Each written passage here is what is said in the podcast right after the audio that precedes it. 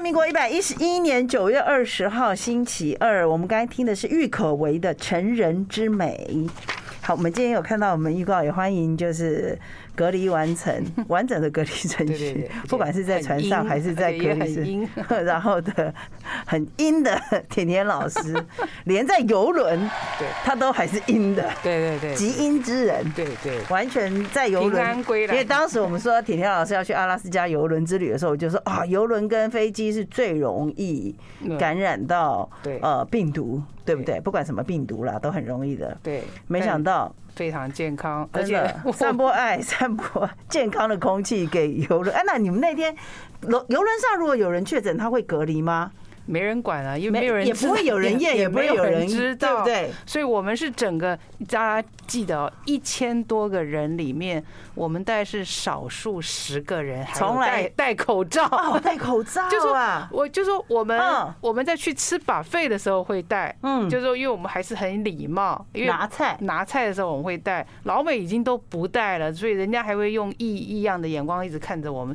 少数的10位亚裔，大概10几位亚裔还会准备戴口罩，而且这个亚裔可能还不是当地的亚裔哦，对，所以是外地的亚裔才会戴口罩，有韩国人或日本人，然后也有我们，但是就是整个亚裔当然本来这一次就已经比较少，那而且真的是老外没有一个戴口罩的。好，我们要补一个那个前集提要，就是说，因为田老师觉得说这个时候，因为国境不是每个国境都开放，所以此时去玩是最划算的，真的，因为你可以用1/2的左右，或者是六七折的钱，对，可以去享受到100%的豪华游轮，所以他觉得是很划算，真的太划算，所以就冒着生命的那个感染的危险就飞了，非常快乐。而且我刚刚非常的嫉妒，我们等一下会有直播哈，为什么？因为直播开始了，哈，因为刚刚体验老师呢，自从教主告诉我们说他在挪威吃到了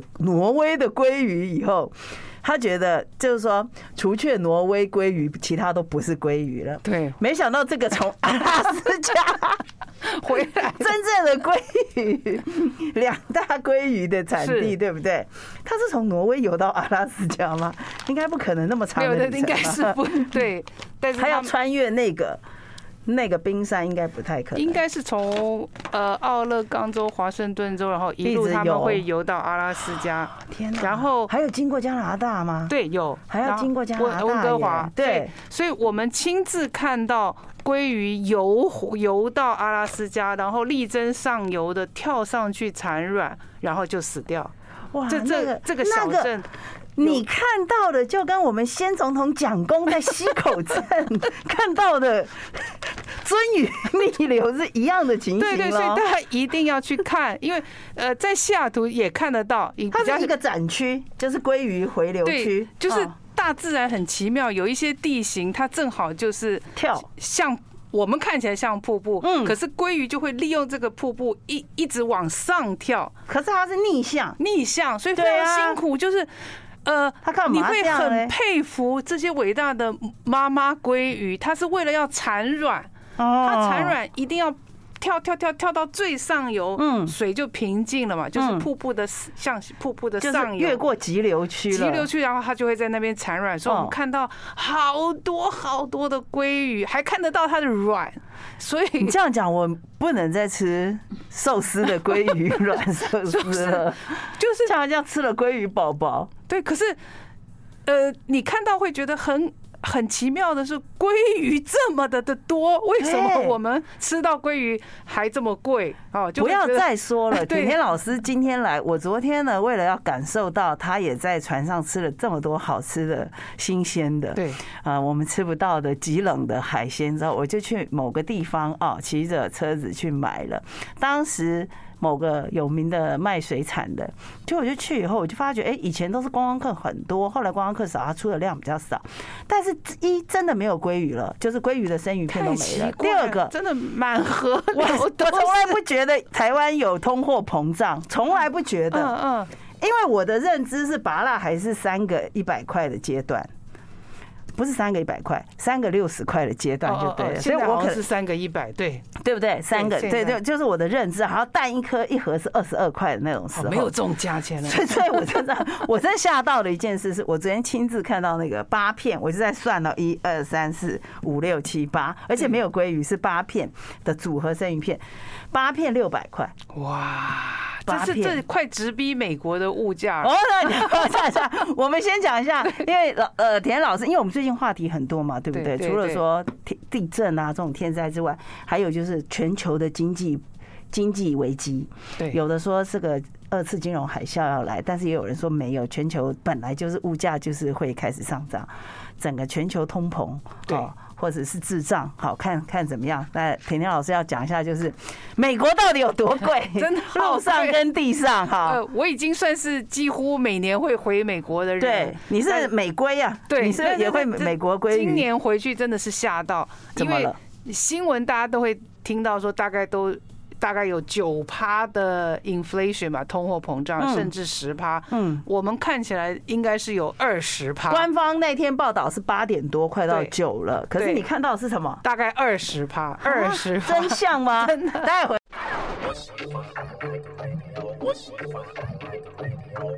好，我们今天有游轮之女，天选之人，从游轮回来，从机上下来都没有，还是阴，对，还是阴的，极阴之人哦，田老师。然后田老师说，先到陆地集合才上船嘛，对不对？所以我们因为美国实在太大了领土，好，你就对，所以西雅图。阿拉斯加邮轮通常会有2个出发地，一个就是西雅图，一个就是温哥华。所以夏天如果想要去的话，那个6月会开始航行，通常是6月1号左右，然后它会航行到9月底。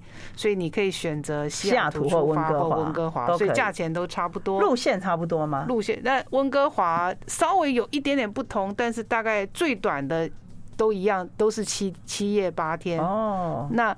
但是呢，你现在上船以后，你就会发现，干脆整天永远都住在船上，因为陆地实在太贵了，所以船上有多好？因为我们这可以看得到照片，它是非常大的豪华游轮，舒服的啊。那当然，房间不能跟你的家一样大，但是至少都是。大概就是跟窗明海明几净，对你大概不会去选没有窗子的嘛？对啊，一定有窗子，甚至我们海景哦，这是真的海景。我的7夜8天1000多块的是还有小阳台的哦，对，所以是有小阳台，你可以站在蜜月海景房哎，对，所以才1000块出头，那是包3餐哦，3餐所谓的不是不只是3餐，叫做24小时都有食物可以吃，都是 buffet。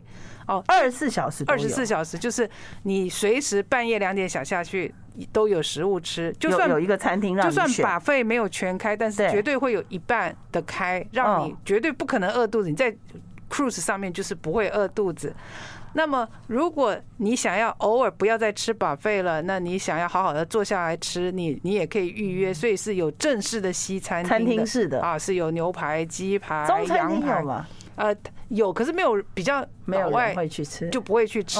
然后也有那种意大利的餐厅，但就是它有少数的餐厅你要再自费，可是几乎没什么人会去，因为它本身的餐厅免费的就已经很好吃了。所以你试想，你从睁开眼睛就可以一直吃一直吃，然后闭着眼睛也可以吃。对，那当然它不只是睁开眼睛，当然它里面当然也有电影院啊，然后有当然最多人去的就会去赌场了啊，然后也有健身房、游泳池，什么都有。你就想象你的社区里你想要的服务，它都有。所以你这样应该是说饭店对饭店式的住，那在家吃，我觉得你现在在台湾要花到，其实大概才我total这样算起来就是130块1天，吃家住哦，是吃到饱在家住130块。那我现在觉得台湾通膨比较严重，对，因为我跟你讲，我去一个什么乱七八糟的地方，随便吃一个中餐和桌菜的话。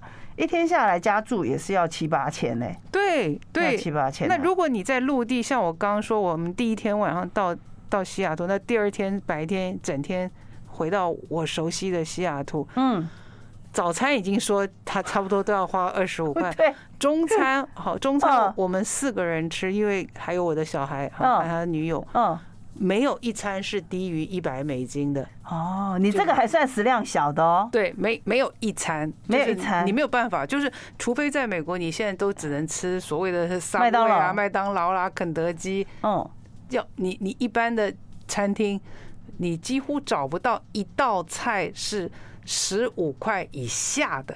除非是你只点一个对对，比如就是小沙拉、小碗的沙拉，就是一口吃完的那种小沙拉，就是你真的要进到餐厅里面，你就是要准备午餐，大概一个人也是要25嘛，25再乘以4个人，你4个人，你每天午餐一般般的哦，一般般的，对，就是$100多，$100多。所以其实你不含你那个昂贵的可颂，对不对哦？对，你就算说饿着肚子好了，早餐在家吃麦片好了。你如果中晚餐你没有在那开火，你可能是短期去住，你一餐下来你的餐费至少200。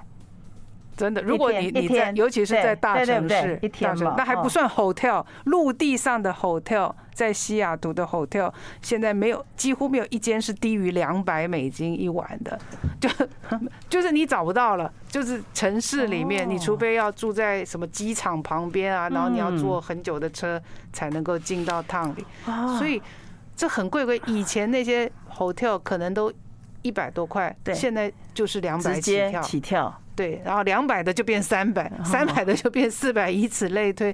所以在陆地上，我真的觉得广大的美国人民其实过得很辛苦。如果你钱没有赚很多的话，我听到他们讲说租金太贵，很多人根本没办法租房子，都睡外面搭帐篷。所以你讲对了，所以我们这次已经做好万全的准备，本来是要去搭帐篷，不是还是不可能啊？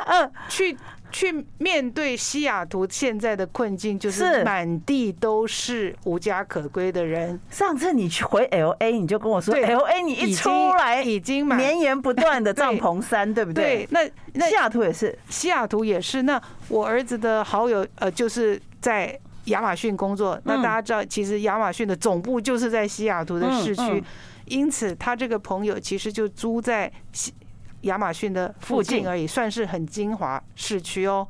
他说他每天晚上到了8点以后就不敢下楼，因为他下楼可能不小心就会踩到人，因为人都躺在他的公寓的前面，这个也太密集了。那好在，但不能说好在，我们去的时候西雅图正好动用了很多，我相信动用了很多人力，因为正好是他们的连续假日。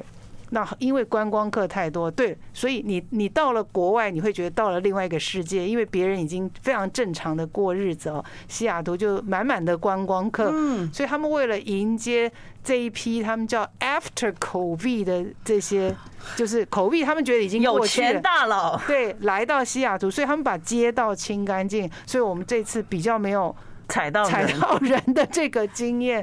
可是我所有住在那里的朋友，几乎晚上都已经没有办法在路上行走。请注意，这是最精华的地区，8点以后全部 shutdown， 全部关门。你8点以后在市区就像进入鬼城。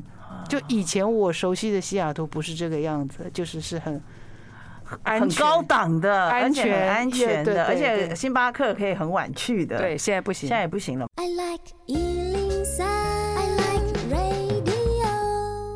好，阿拉斯加刚下台，而且我们拿到这个先讲一下，因为甜甜老师讲了奋力向上的鲑鱼，对，果然条件很够。我真的没有吃过阿拉斯加的鲑鱼干，事实上我根本就没有吃过鲑鱼干了。我真的很怕鲑鱼的人，因为我觉得它太油了。哦，但是我真的没有想到这么好吃。对，它实在太好吃了。我是很高兴你喜欢吃，真的，你难道不喜欢吗？我就觉得它，因为我本身就不喜欢吃牛肉干或猪肉干或鸡肉干。你看这个油量的哦，我要怎么样让朋友感受到它的油量？它是非常，你看，而且绝对不是那种我们在干货市场闻到的小鱼干的味道哦，那虾皮小鱼干不是，看起来硬哎。很硬，对，那得牙根好呢，对，因为太好吃，而且这本来满满的一包哦，然后我就在一边吃一边跟甜甜老师聊天，只剩下这一根我要给你们看，还没吃，不然也已经在我的猫肚里了。太吓人！我觉得这个人跟猫都会极爱，因为它第一它油油的，它不干，可是它有真的很香，所以培根味，你赶快给你的孩子吃。它有一种香木的味道，香的木头的味道，他们是真的是天然，然后而且呢。是正宗的阿拉斯加，因为风友你对来，我如果去美国买一些，那可能是哦，智利对对，是别的地方的鲑鱼哦。然后我还要讲一个 pebble， 就是我在阿拉斯加学当地人跟我讲的，我才知道啊，我真的是下到阿拉斯加了，陆地了。我们你坐游轮会停4个站哦，所以你不会整天都在游轮，你有的时候又会觉得无聊嘛，那所以它会让你停4个小城，其中一个小城就是以鲑鱼著称，所以那边就会有一个类似观光小的工厂，告诉你鲑鱼怎么分类，所以呢，我在那里呢吃到。世界上最好吃我这辈子吃过最好吃的鲑鱼叫做 King Salmon， 就是国王鲑鱼，颜色要讲，而且这国王鲑鱼是白色的哦，不是粉色的。我跟你讲，这个才厉害的是什么？我给它撕给大家看，你看它这个鲑鱼的肌肉，对。对，因为真的太好吃，我不能在这里吃了哈，因为我戴着口罩。对，但是我特别留给你们看它的透光，它有透光。哎，我们没有要带货，因为买不到了，请大家不要跟我们说以为我们直播带货，没有，我还跟甜甜老师说我在亚马逊买得到吗？这种好像不行，就是怕。而且甜老师还讲了很多鲑鱼产业链的故事，待会下次有机会再讲。对，就是说。最好吃原来鲑鱼要分5种，第一等就是白色的国王鲑鱼，所以呢，对，然后它的肉呢像鳕鱼一样的白，可是又有一种香气，然后它又有天然的这个油脂，所以对，所以但我们平常吃到的，在台湾吃到为什么肉都是粉红色的？所以他就说粉红色或橘色其实是已经是第4级或第5级。天哪，就是叫婆罗门、刹帝利、狒色、手陀螺。对对对，我们知道是手陀螺这个等级吗？对，但是这些，他说国王鲑鱼因为量太少，所以我们在台湾大概几乎都吃不到，或者最好的大概都到了日本啊，或者是顶级的，或者是美国的高级餐厅，所以难怪我这辈子虽然有看过国王餐，美国餐厅也有卖国王，非常贵，非常贵，就是这样一小块，就是你跟餐厅点一块叫做鱼排，那一块本身不是你在超市买回家，你想要自己料理，它偶尔会卖这么小块，35块美金，哇，就是很贵，就是菲力嘛，比菲力贵嘛，对不对？对，所以如果你看。看到对国王鲑鱼，那是，而且他说很少超市会卖，因为量太少，所以我们吃到的大部分就是 pink 或 orange 那个粉色或橘色的那对，因为那个量很大。因为买衣服，它常常会有一种粉叫做 salmon pink。哦 ，salmon pink， 对，我真的其中一站就真的看到实在太多的鲑鱼，然后又那么的新鲜，他们就在当地，然后当地都会有烟熏味。走到哪里都会有那个小陈味，有点可能是用胡桃木还是什么木去当场熏，所以他们就阿拉斯加雪松。对，所以建议你若下来，你也可以参加他你要报名当地的行程，所以当地会说你要不要去那个叫做 salmon 的 bake。tour 就是他烤给你看，对对对，所以他就会教你怎么辨别。那所以总之。阿拉斯加什么不多，就是鲑鱼最多。可是呢，你看到那个鲑鱼妈妈这样子跳，所以它的肉质非常的好。我以为你哭了呢。对，也会很感动啦。因为有些我忘了讲，就是跳不上去的会怎么样？对呀，有跳不上去的吗？就死掉哦，他们就会死掉，然后自然死。对，自然的死掉，然后你就会发现那个下面。那个河流旁边其实非常多的尸体，还有跳上去也死了，产完卵也死了，所以这整个河流有非常多的尸体。但是呢，这原来是一个造物者这个很奇妙的安排。他说尸体呢，黑熊晚上就会来吃，不费吹灰之力，所以好玩的是到阿拉斯加这种小城市，它真的会写黑熊出没，要注意熊出没是真的。虽然我们很期待，可是还是没有看到，因为要等到傍晚。所以他说那边的黑熊真的很多，然后如果他没有吃到，他也会去翻你家的垃圾。够，理论上他应该够，还是说他们繁殖太多变成食物不足？理论上是够，但是是说有一些可能是比较顽皮的黑熊，然后比较顽皮就然后又想要去人的世界，所以他会去挖你家的垃圾。可是那是少数，所以大部分呢，他们其实光捡那些死掉的鲑鱼是绝对够吃，因为太多的鲑鱼，就是死掉就会在旁边哦。对，是不是？你就看得到，你沿着河都看到死掉的鲑鱼，然后那鲑鱼多到你真的你会觉得你自己弄个网子随便一捞就是。请问一下，你看那么多，为什么不拍一个照片给我们看？我们有拍，可是我的效果太差，我没有放上去。好，所以。鲑鱼是一个阿拉斯加的重点，然后第二个阿拉斯加的重点呢，其实就是有赏金啊，所以我们这一次好高兴的是，我们也报了赏金团，所以呢，你到了那个第一个小趟啊，然后你就去报赏金团，你就会换小的船，因为你这么大的船，金鱼早就被你吓跑了嘛，所以你通常下船要再换小的。然后小的呢，他完全非常熟悉金鱼的路线，所以我们就的确看到非常多的金鱼。哇，我觉得那是我不会耶，那是我觉得最有趣的一趟旅程。稍等回来要看金鱼了。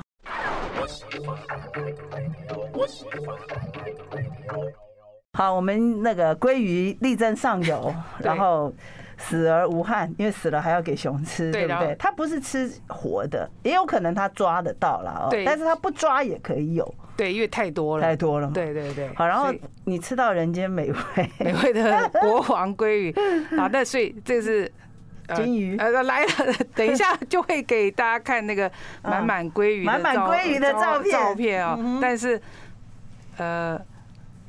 你待会再传。好，总之我们现在要来讲的赏金哦，我觉得也非常非常的值得。就是你要在船上就要先报好，不然你船下就会有人来接你。好，那赏金团呢，就是我觉得很刺激的是，他们很懂得那个金鱼的习性，不能打扰。然后，但他们也规定的很好。你再怎么靠近它呢，也要离大概100英尺，就是说，所以就是100英尺左右，就是那很短呢，100英尺还是100英里啊？没有100英里，应该是100英里到福建了。我的意思是说，如果你自己想要去找，你是找不到的，因为他们知道金鱼的习性，然后金鱼都很快乐。最让我感动是在那里，你会觉得动物们好快乐 ，happy。对，熊也快乐。对，熊也蛮快乐，金鱼也蛮快乐。然后我们还有很靠近冰河的时候，会看到很多很多的刚出生的小海狮、小海象，就这样子躺在冰上。然后一直冰药还在耶，对，就是他们就是无忧无虑，好小好小，而且好多好多就躺在冰块上面 ，baby 上，哎，我觉得好奇妙。然后妈妈也就不管他们了，可是他们就这样浮在一块一块的冰块上面，在做日光浴。我觉得那一幕，觉得说哇，天地好祥和哦。动物们都这么的无忧无虑，他们正在祥和，下一秒就被杀了。对，可是我会有点感伤，是这等一下要告诉大家的是，冰河真的在快速融化中，所以呢，大家有看到我分享的，就是我们距离冰河蛮近的，已经算是蛮近的。对，可是呢，它是冰山的。可是它是一个峡湾，你就想象你的船其实是开到一个峡湾，然后旁边都是高山。可是你要想以前他有告诉给我们讲，譬如说100年前、200年前、300年前的时候，其实冰河是更等于整片的峡湾都是冰，现在等于已经退到峡湾的最里面。所以那就不见了。对，所以我照的那个点已经就是这个峡湾开进去的最底部，可是以前是整片峡湾，有一点像一个冰的隧道，对，像一个冰隧道，讲得很对。所以以前你就想象整个隧道都是冰，那现在这冰就推，已经到隧道口，推到隧道。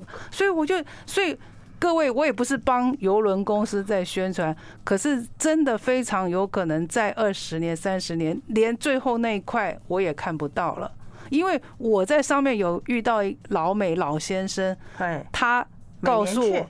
20年前他看的冰山是更多更大片，就是更宏伟。那现在他说啊，变小很多，就是只有那一片冰山了。所以很多冰的地方、极冷的地方都越温暖了。对，就变，因为你本来冰就是会融化，是啊，不管这个地球的运作，它就是会融化。可是它的融化的速度真的有变快，所以会让我觉得。我为什么一定要去一次，至少看一下？也许我在20年看冰块，就只剩下很小很小的冰河了。所以会让你觉得说，哎，此生必去。对，就是当然你也可以去北欧去看啦。那我知道也有人去北欧看，或者是去冰岛去看。南极北极。对，南极北极。那当然可能花费会更多一点，但是。我相信整个 global 整个全球是真的在暖化，是你会看到，而且人家会告诉你20年前跟30年前真的不一样，跟现在不一样。所以你就会想，哇，能够欣赏这种美景可能也不多了。所以我会很鼓励大家至少要去看一下，万一冰越来越少了怎么办？对，而且现在就是你还不会跟大家挤蜂拥，对不对啊？对，所以他出的船是固定的。固定的就是说，每几月到几月都一定会有这样的一个 tour 嘛。对，就是从6月开始，然后一直到9月底嘛。然后因为10月就真的就没有办法航行，就会变得非常非常，整个阿拉斯加就变得太冷了。你除非非常有钱，他们有说那有钱人冬天呢就是直接坐飞机，然后甚至是坐直升机去看冰河公园，因为我们所停的那个点。其实是叫做 Glacier 的 National Park 冰河国家公园。对，那到冬天船是进不去的了，太冷了，整个已经不是浮冰了，那就太冷的时候船会很危险，你会碰到那个iceberg 叫做冰山，所以其实也曾经有游轮碰到冰山，然后就损坏。所以是很危险的，没有不会，对，这几年没有发生什么像铁达尼号的事件。像我们已经有很多电子仪器可以避过了。对，所以但是太冷的时候你还是小心会碰到那个冰山嘛。所以总之有钱一点的想要冬天去会更好，可能就可以吃到什么呢？阿拉斯加。大螃蟹哦，所以他有看 Discovery 怎么捕那个在极冷的时候，世界上最危险的职业就是捕蟹人，真的捕蟹船，那个是非常那薪水奇高，100万美金，但是就是会死人的，非常恐怖。所以你看到蟹，你没有吃蟹，没有吃，因为觉得不是 season， 就是不是冬天。对，然后所以你夏天去，你吃的都是当然就是冷冻的。那即便是冷冻，现在的阿拉斯加蟹都非常非常非常的贵，就一个人你可能就要准备100美金，只能吃到3只蟹脚。不过它的蟹脚非常大，我有量过，都快要跟我一只手一样的是柱子嘛，对，好长好长的蟹脚。但是可能不是 season 的去，但是我相信如果。冬天去，然后能够当场吃，应该是会非常非常的美味。所以其实讲生活部分的话，现在出国都要，如果是到欧美的话，美国的话，我们可能都是要带100元美钞了。真的，就是以前会觉得找不开，现在是觉得不够付。可是有些地方100元美钞吗？有些地方还拜托你，他都不收现金。哦，这点我没讲。所以这一次的邮轮，特别著名。你都不要带现金，赌场也不能用现金，然后给小费都不能用现金。那用什么呢？ POS 机刷吗？对，他就你事先就给他一张卡，因为他们好，待会回来。I like 103，I like radio。你知道这个鲑鱼干最漂亮的一件事就是它是琥珀色哦，对对对，就它有一点点像乌鱼子颜色，跟乌鱼子比较深一点，它是比较淡，就是它是透光的。你看这种橘色。其实我一直拿出来是因为我很想吃。我发现我们来代理好了，因为台湾好像买不到。哎，这真的好香。因为是阿拉斯加，有可能不是阿拉斯加，还是 Costco 有看到吗？嗯，因为我们真的没有必要了。我们再讲下去，人家以为说我们要做这个鲑鱼代理了。好，再来最后一段了。对，所以最后一段那除了船上我还没有讲那个，除了吃的好，然后。他们的节目也很好啊，秀就是说，我们一般台湾会以为就是除了什么什么，除了歌唱啊、舞蹈、啊、魔术，对，但是他们的歌唱、舞蹈都非常有水准。我坐的船啊，就是真的是有专业水准的。然后当然也有电影乐，然后他甚至还有一个古典音乐的音乐家团队。在那边演奏嘛，所以你有各式各样的，你要听 piano 的、piano bar 啦，唱流行歌啦，要 karaoke 也有，但是你想要听古典音乐的也有，所以它的娱乐项目我觉得也很值得，等于你又不用花钱，晚上还可以去看电影，也是不要钱。那它会不会有像我们常常看到那种欧美游轮，会有说有一天是一个宴会，然后船长会来，然后有个舞会，大家穿很正式的礼服？我们这个没有，我们这个呢，我们唯一要认识，我们这个是贵族的机会就没了。这可能欧洲的还是有，可能阿拉斯加因为太那个野味了，比较属于大自然的，所以我们这就没有。那我第三个还觉得很棒的行程就是下船的行程，就是可以去看。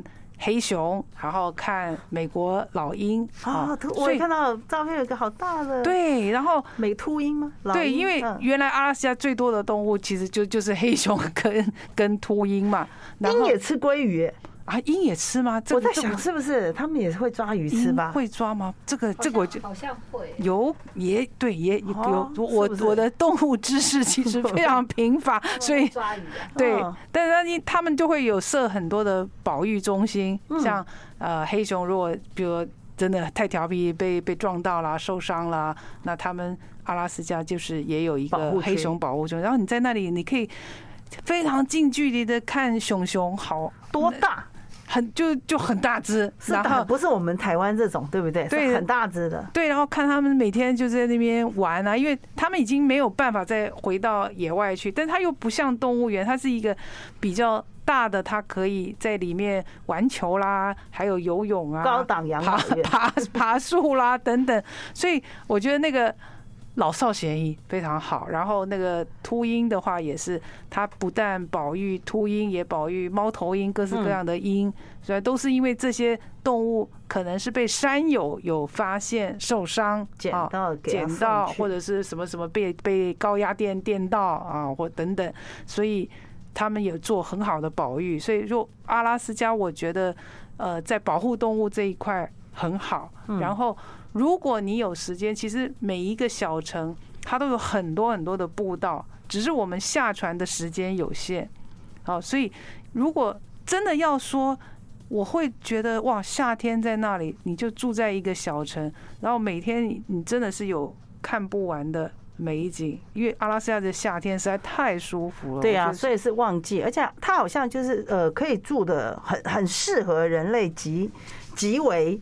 安适的季节也只有几个月，对不对？再过来就是冬季了，就是3个月，6、7、8，然后我们也这么短吗？6、7、8就大概。我们这次去啊，这当然又是全球暖化，西雅图跟阿拉斯加那几个小城都出奇的还算温暖，尤其是西雅图。居然热爆了！以前你住那边的时候，这个时候是很冷的了嘛？9月已经是冷的，结果我们9月，譬如说11号的时候，还在西雅图那一天呢，却热到不行，热到你想要一件一件的脱，然后呢，而且又受到美国的野火的影响，森林大火 （wildfire）。吹到了西雅图，从加州 Oregon 这样一直吹上去，烟熏观光客。对，然后整个雾霾非常的严重，所以就觉得哇，你好不容易从一个很大自然美好的地方一回到西雅图，又觉得这个地球真的是出了很大问题，森林大火美国很严重哎、欸，它整个从 LA 一直烧嘛，奥勒冈，然后又烧到夏都。那一次大火就是在奥勒冈，嗯，然后就烧到华盛顿，然后整个，因为我也觉得说是不是我下船眼睛花了，为什么西雅图的天空变得灰蒙蒙，整片都是灰。也不要怪 iPhone 了，它是真的灰，真的灰。然后很热，以前的西雅图的9月不可能这么热，一定是微凉，然后算是很舒服，而且比较湿。对，然后应该也会下雨，结果不但没下雨，而且热到不行，所以这觉得说，哇，这全球的气候真的是会不会我们的地球要转过来了？就是说，以前你觉得很适合居住的地方，四季恒温的那种感觉，就是已经没了，反而是极地的会变得很舒服。真的，尤其是夏天。那我还没讲，陆地上还让我有点感伤的是，美国的缺工实在太严重，一边通膨一边缺工，不但通膨刚刚是讲很贵，而且缺工，那个完全百货公司人手都不够。好，我是很爱逛街的人，我都放弃逛街，因为呢。我因为太热了，我必须去买一件短袖。我当时穿了长袖，我急忙的到百货公司买了一件，想买一件短袖，我随便抓了一件短袖，结账，大概只花了5分钟，我就选了一个 T 恤，结账排队半小时啊，半小时有这么多人吗？对，而且最重要的是试衣间的衣服堆如山。没有人可以去把这些衣服归位。嗯，然后呢，现在美国最新的百货公司都祈求你不要来退货。你呢？我们没人处理，没有人处理，也就是说，你真的不喜欢这件衣服，有什么原因？你拍照给我，我钱退你。你衣服不要拿来了，他真的求你不要来，因为他们连处理退货再把它放好整理都没有人。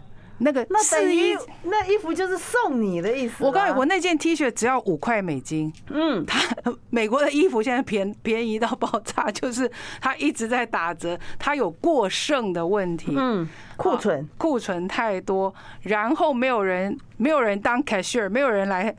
结账，前台没人，然后你试过的衣服那个堆的真的跟垃圾堆一样，那是好的百货公司仍然堆的衣服，到处满地都是衣服。所以为什么这些工作会没有人做呢？还有1分钟，好，就是听说就是因为大家发了太多的那个钱，那个纾困金，对，然后就是让很多人现在懒得去上班。可是纾困金已经截止了。还没有用完，快要用完了。据说发了也太多了吧，今年还是又发了一些啊，所以我不知道，这是我蛮感伤的一点，就是生活大不易，不但是通膨，还有缺工。好，这也就是说，今天让铁田老师感动又感伤的，对，陆地与海，美国的陆与海。感谢铁田老师，谢谢。